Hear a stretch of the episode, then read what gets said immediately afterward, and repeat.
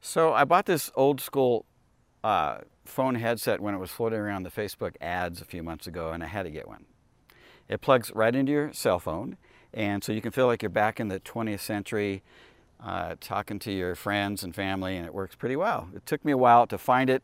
This past week, uh, I wanted to show it to you because ever since I got it, which is um, it's been sitting in one of our drawers, which is pretty typical uh, when you buy an online novelty item on a whim.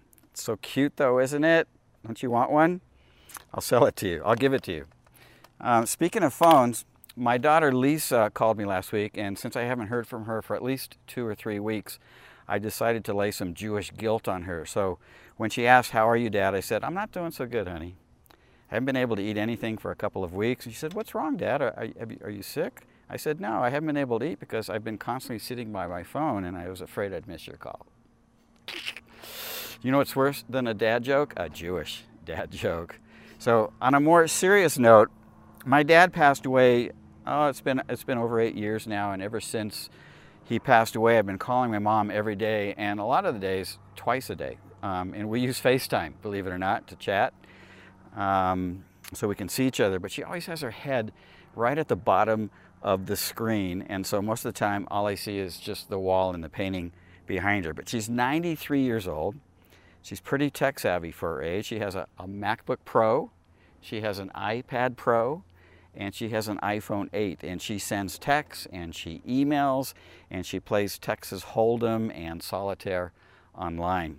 And she does get into tech trouble sometimes, so about once or twice a month, she calls me and says something like, Gene, I, I need some help. You know that thing that pops up on my screen? It won't go away. And I'll go, What thing, Mom? She, you know, and I, what screen are you talking about? She says, You know, that thing that pops up on my screen. That's the only information I get. So, welcome to my world. So, before we begin today's message, I'd like you to think about how many times you make calls on your devices each day, whether it's an audio call or a video call or even a text.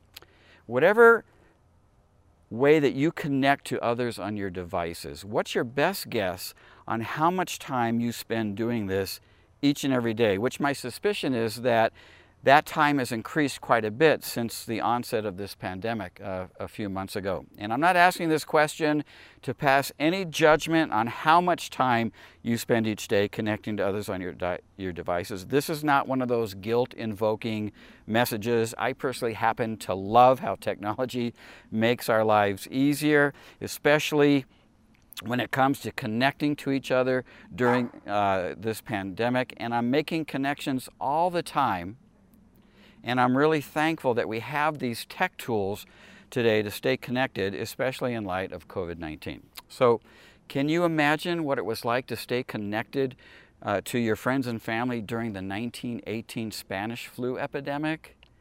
I mean, yeah, there were crude telephones in use by that time, but the connections were often spotty. Not everyone could afford one, and if you could afford one those days, you were typically linked together with 10 or more people sharing one line. We've come a long way since Alexander Graham Bell invented the telephone and made the first call on March 10, 1876. And I'm thankful for all the techno- technological advances that have been made ever since. So I'm not asking this question to invoke any guilt in you. I'm asking this question to set the stage to talk about the most important call you can ever make, and that call is the one you make to God during the most challenging and desperate seasons of your life because the technology to make that call is not only the most advanced technology on this planet, it's been around since the beginning of time. King Solomon wrote in Ecclesiastes chapter 3 that we all go through difficult seasons a time or two or even more in our lives. Everyone. And he covers the whole spectrum of those seasonal challenges. Here's what he says in verses 3 through 8 in Ecclesiastes chapter 3. Ecclesiastes chapter 3. There's a time for everything and a season for every activity under heaven. A time to be born and a time to die. A time to plant and a time to uproot. A time to kill and a time to heal. A time to tear down and a time to build. A time to weep and a time to laugh. A time to mourn and a time to dance. A time to scatter stones and a time to gather them up. A time to embrace and a time to refrain from embracing. That sounds like today, huh? Time to embrace and a time to refrain from embracing. Aren't we doing that? A time uh, to search and a time to give up. A time to keep and a time to throw away. A time to tear and a time to mend. A time to be silent and a time to speak. A time to love and a time to hate. A time for war and a time for peace. That about covers it all, doesn't it? So if you haven't had a challenge or a desperate season in your life yet. Hang on because you will. It's not a matter of if, it's a matter of when. And someday you're going to need to make the kind of call that we're going to talk about today. We're continuing in our series called Bereshit Beginnings and uh, looking at ancient Hebrew words through the first chapters in the book of Genesis. Our, he, our ancient Hebrew word for today is pronounced kara, kara, and it means to call. And uh, the very first time this word is used in our Bible to call upon God is found at the end of Genesis chapter 4. A little background first. Remember in Genesis chapter 1, God creates the universe. It shows his power and his creativity. In Genesis chapter 2, we have a second creation account built upon relationships now. From this point on, uh, man is going to be, uh, it's important for man to, to have relationships and to keep them healthy. In Genesis chapter 3, Adam and Eve disobey God. They're banished from the garden. In Genesis 4, Adam and Eve have two sons, uh, but the older one, Cain, murders his younger brother, Abel. Not a great start right, to what is going to be a very lengthy tale. And I hate to be a spoiler, it's not going to get better anytime soon. And if you're hoping for a romantic comedy, you might want to move on because this is more of a suspense thriller. And I have to warn you, it's going to get pretty gnarly at times, just like our lives can get pretty gnarly at times. Now, when we get to the end of chapter 4, we hear uh, how God gives Adam and Eve another son, and they name him Seth. And we see, uh, they see him as a gift from God for the loss of their second son, Abel. Seth grows up, he marries, he has a son named Enosh. Most scholars date the birth of Enosh at at least 200 years past the birth of Cain and Abel. And so we're looking at a considerable amount of time that has elapsed since God banished Adam and Eve out of the garden to prevent them from eating from the Etz Chaim, the tree of life that Brian taught about last week, which I think um, makes the last sentence in our passage today more intriguing, which is this At that time, people began to call upon the name of the Lord. That's Genesis 4 26. Kara is often described cried out in our Bibles because many times the context for the usage of this word is about men and women of the Bible who are going through a really challenging and desperate season of life. Um, and, and we don't know much about what's happening at the moment this moment in time that might be leading these people to begin to call out on God, the sentence just seems to jump off the page out of nowhere without any context. At that time, people began to call upon the name of the Lord. Why? Well, since we don't know, um, since we do know that just a few chapters later, God is going to flood the earth because the world has become flooded with evil, maybe these people are crying out to God because things are already rapidly degrading and it's becoming very difficult to maintain a godly life. Hmm. Sounds a lot like what's going on right now, doesn't it? Am I the only one who thinks the global wills are beginning to come off right now? I mean, I keep asking myself the question where are we headed? What's it going to look like in our world by the end of this year, by next year? the wheel bolts are very loose right now, it seems like. And I really don't know what's, what it's going to take before those wheels come flying right off. I hope they don't, but something's going on. We seem to be in the midst of some kind of global revolution, but unlike other revolutions, it's difficult to clearly define what the battle is over or who the sides are, even. And maybe a better phrase than global revolution would be global chaos driven by six billion different agendas. In a sense, because uh, of the astonishing rise of self centered individualism, driven largely by the social media phenomenon. We've all become Karens. At least that's what it feels like to me. And so we don't know for sure what's going on at the end of Genesis chapter 4, that people are beginning to cry out to God at this particular time in God's thriller, but just maybe the will nuts are loosening up enough, like they are today, and many back then are beginning to cry out to God for that reason. From my personal experience as a pastor now for over 30 years, and just my own personal life, we tend to cry out more to God during times of challenge and desperation. Or as the quote goes, there's no atheists in foxholes. The Bible is full of examples of both men and women who cried out Abraham, uh, Sarah, Moses, Samuel, Ruth, Elijah, uh, Isaiah, Jeremiah, Paul, Peter. I mean, almost everyone in the Bible became what I affectionately call a crybaby, devolving into something equivalent to uh, taking on a fetal position while making a gut wrenching plea for help to God. The depth of emotional pain during these seasons of life can be absolutely crippling at times. So I want to tell you a story, personal story. I'm extremely self-conscious about sharing this with you.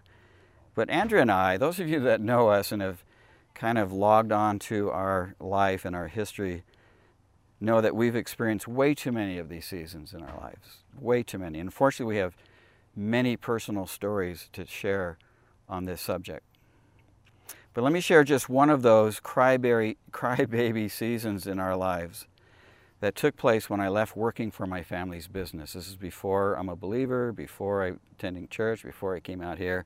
I began working in my family's business in my early 20s. It was a pretty secure job. I made a comfortable salary, but it was a very toxic environment. I wasn't exactly the epitome of emotional health back then, so please don't see my family as the bad guys in this story.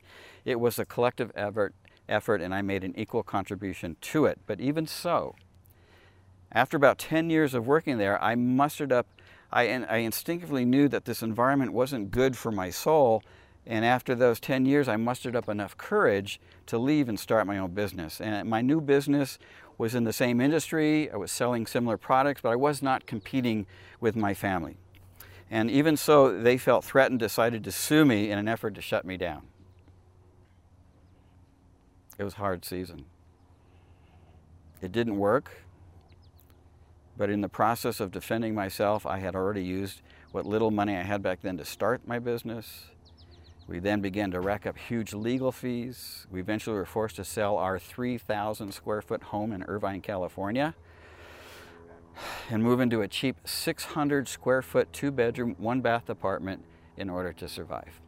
At that time, Andrea's sister was living with us. She was 15, and so with our two young children, there were five of us living in that really small apartment. But even so, even downsizing, we were still having difficult paying our bills, and I wasn't sure how we were going to make it. I can't begin to describe how heavy this season was for us, and it took a huge emotional toll, particularly on me.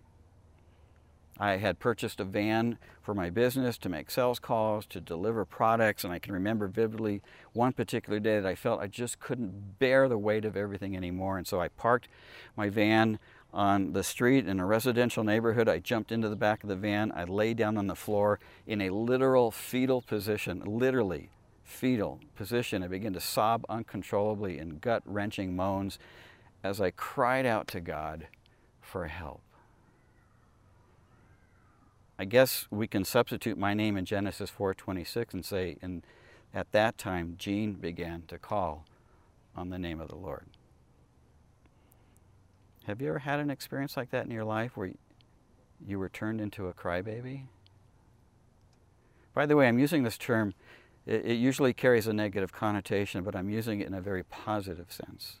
Because anything that drives you to cry out to God will turn out to be a good thing in the end. That experience with my family is what led me to become a follower of Jesus and ultimately later on here to Boulder to start Cornerstone. In the Bible, King David was one of the biggest crybabies of them all. And he has an amazing story of being anointed king of Israel by the prophet Samuel. He's only like 15 or 16 years old at this time. But then he spends the next 15 years running for his life because the existing king, King Saul, now wants to kill him. He feels threatened by all of this, and rightly so. A teenager running for his life for the equivalent of half his life. Can you imagine that? I told you God's story is a suspense thriller filled with lots of twists and turns and nail biting drama, and this is one of them. Many of the Psalms reflect that desperate season in David's life. In Psalm 18:6, David says, "In my distress I called, kara, likro, to call uh, to the Lord. I cried to my God for help. From his temple, God heard my voice. My cry came before him into his ears." Now, aren't you glad that God doesn't say to David, Stop being such a sissy crybaby? Grow up and act like an adult. God doesn't do this because He never grows weary of our cries, never. His ear in heaven is always attentive to when we cry out to Him for help. We may feel like all we do is cry out to God, that we're weak, but God does not feel that way about us. Listen to this and, and take it to the bank. Let it soak in. You are never stronger than when you cry out to God. You are never more grown up than when you cry out to God. No matter how old you become in this life, God will always remain your Abba. That's the Hebrew word for daddy. And you will always be his Yeled. That's the Hebrew word for child. Can you sit with that for a moment?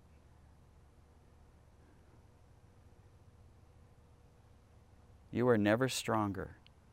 You are never more grown up than when you cry out to your Abba, your daddy, your heavenly daddy. Your heavenly daddy wants you to cry out to him because he knows that we all experience these challenging and desperate seasons of life.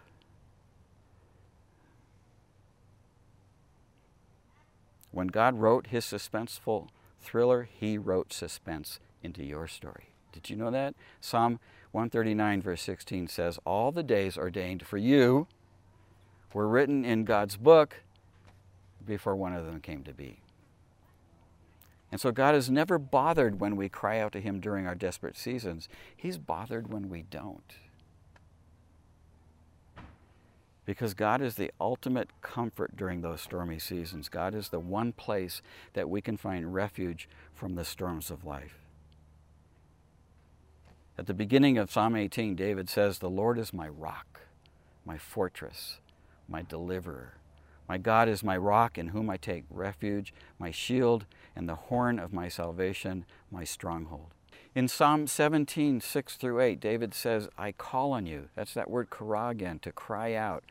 My God, for you will answer me. Turn your ear to me and hear my prayer. Show me the wonders of your great love you who save by your right hand those who take refuge in you from their foes. Keep me as the apple of your eye. Hide me in the shadow, in the shadow of your wings, in that warm, comforting place under a mother bird's wings. That's the image. In Psalm 61 2, David says, From the ends of the earth I call to you. I call as my heart grows faint. Lead me to the rock that is higher than I, for you have been my refuge, a strong tower against the foe. David was on the run for his life for 15 long years, but he always found comfort in the arms of his heavenly daddy because those arms were a place of refuge.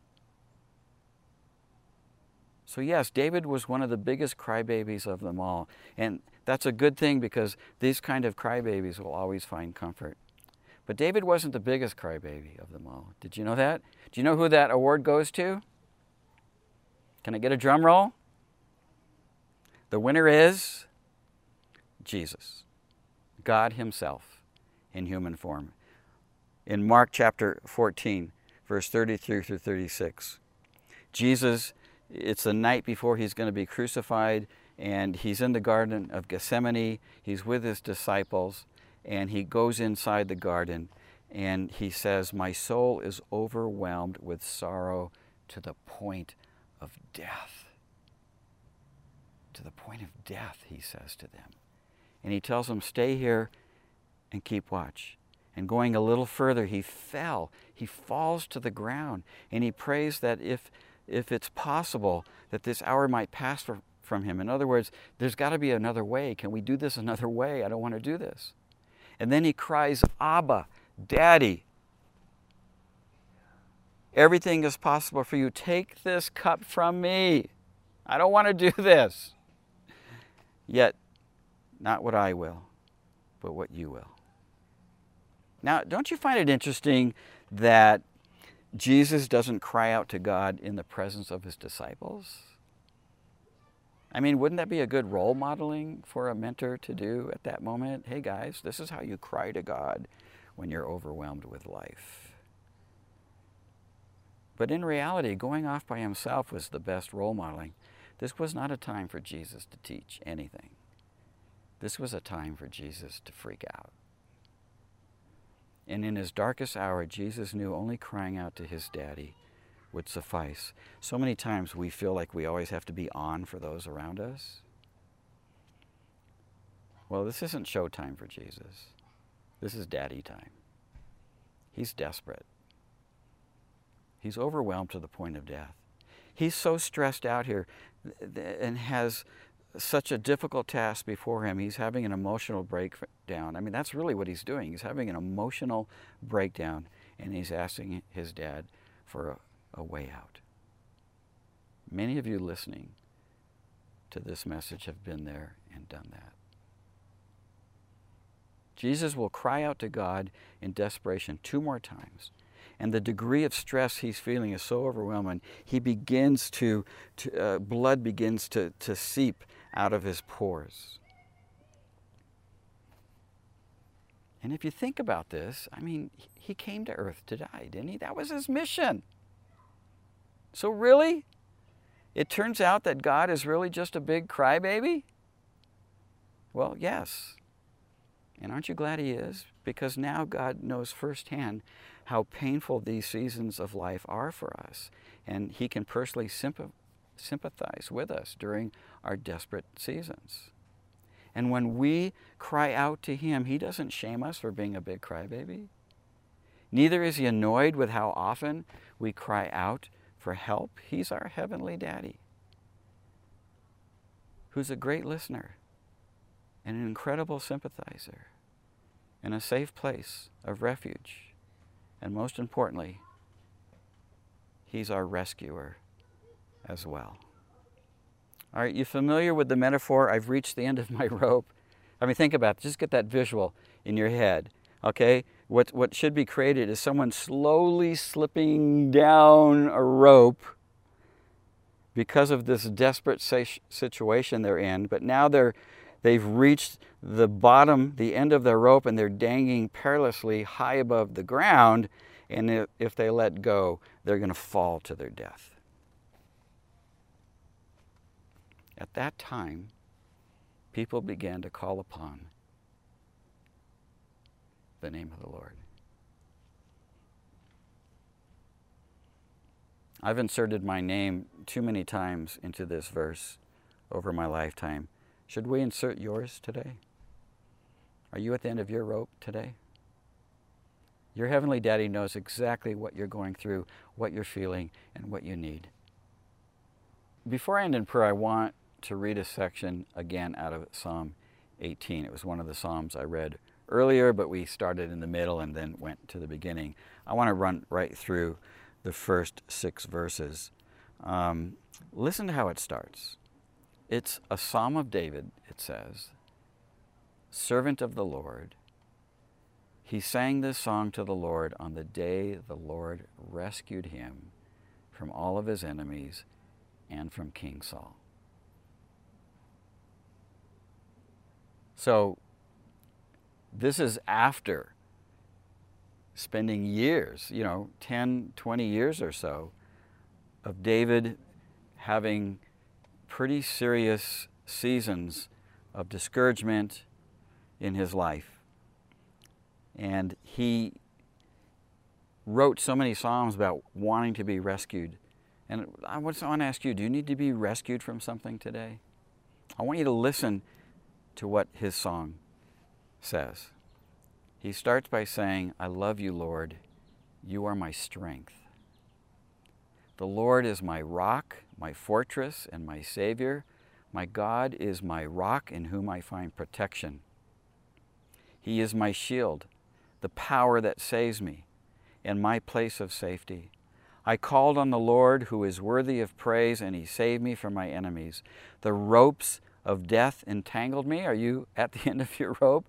The ropes of death entangled me, he says. Floods of destruction swept over me. The grave wrapped its ropes around me. Death laid a trap in my path.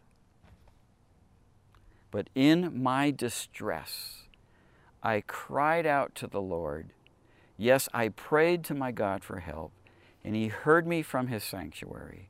My cry to him reached his ears. You know, it's, it's interesting that when we're, we're struggling in these seasons, we tend to want to hang on to the rope all the way to the bottom of it. But you know, the way to be liberated from this is to just let go and trust God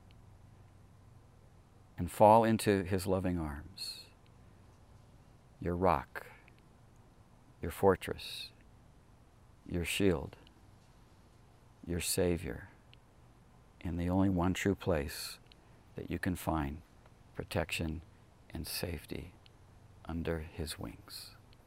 Let's pray. Lord, we thank you for this basic word, korah. In modern Hebrew, it's kore or likro, to call. It simply means to call, but in biblical days in ancient Hebrew, kara much of the time meant to cry out during difficult seasons. And so I'm really speaking today for those who are in one of those seasons right now.